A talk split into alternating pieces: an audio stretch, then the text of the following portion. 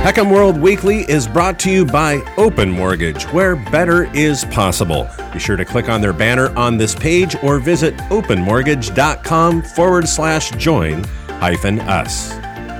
The forces behind the sudden collapse of reverse mortgage funding. Mortgage bonds are cheap, but no one is buying. And a national political commentator is now facing charges of fraud of ripping off her mother in part by using a reverse mortgage. These are your top reverse mortgage news stories for the week of December 12th. You're listening to HECM World Weekly, the nation's only weekly podcast for you, the reverse mortgage professional.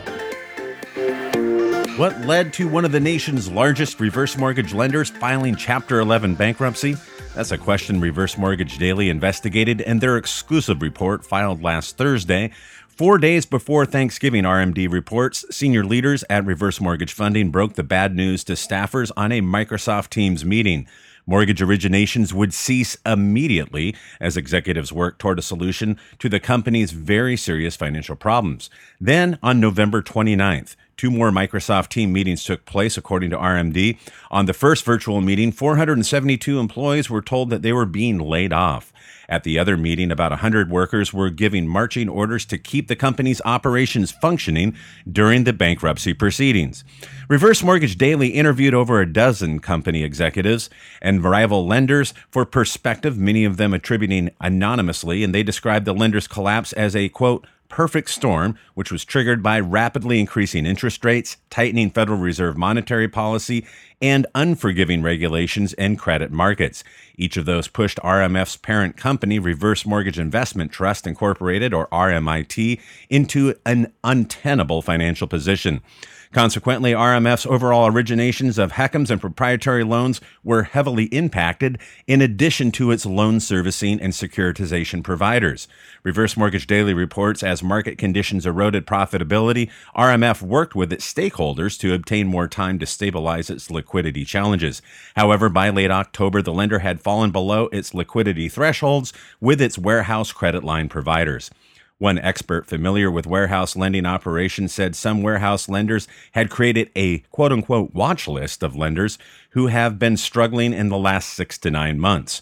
One longtime executive speculated that RMF may have been overexposed in its proprietary reverse mortgage business and had also grown too dependent on HECM to HECM volume and were highly vulnerable when the refi boom dried up earlier this year, RMD reports.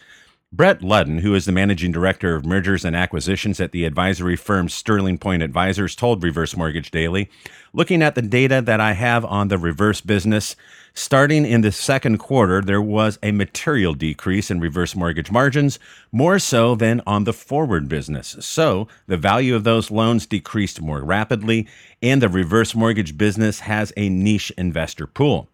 That niche pool makes reverse mortgage lenders more exposed to sudden market changes. Now, these are just a few of the takeaways from Reverse Mortgage Daily's well detailed report, written in part by Chris Clow, and more details can also be found at reversemortgagedaily.com.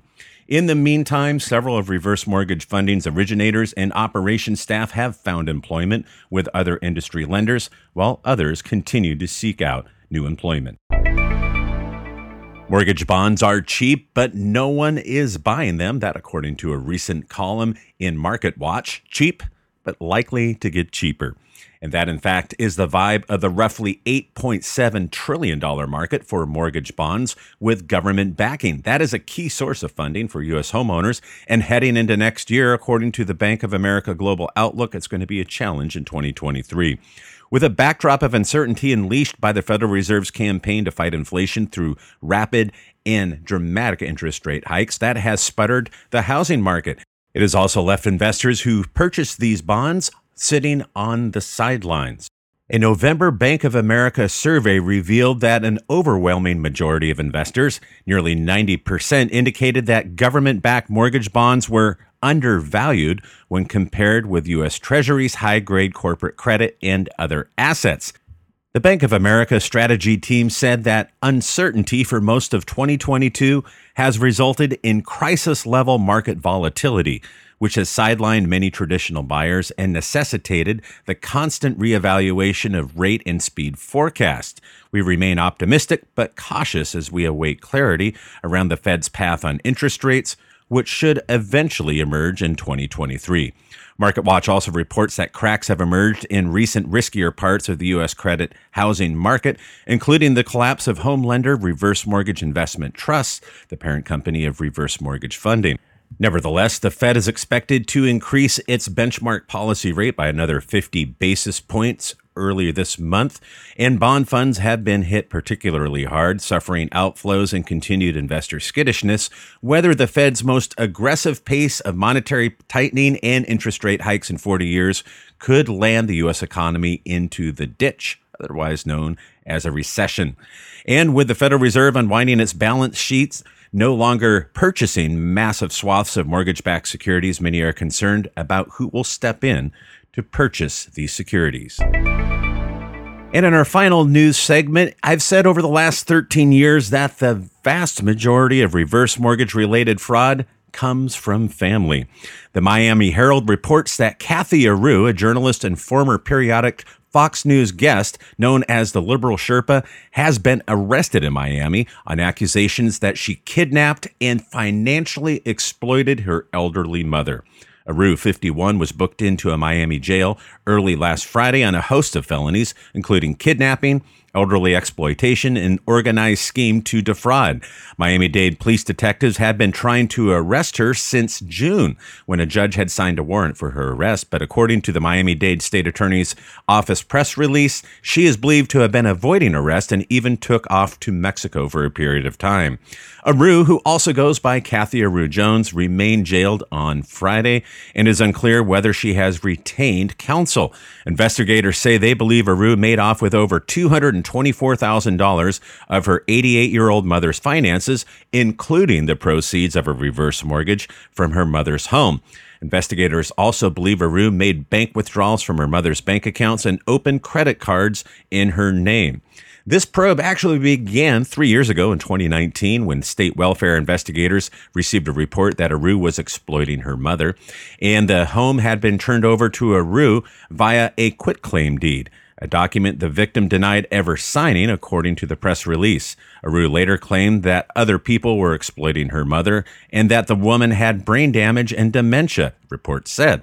Now, according to her online profiles, Areu in the early 2000s was the publisher of Catalina magazine, which was dedicated to, quote, breaking the stereotypes of Latinos in the U.S.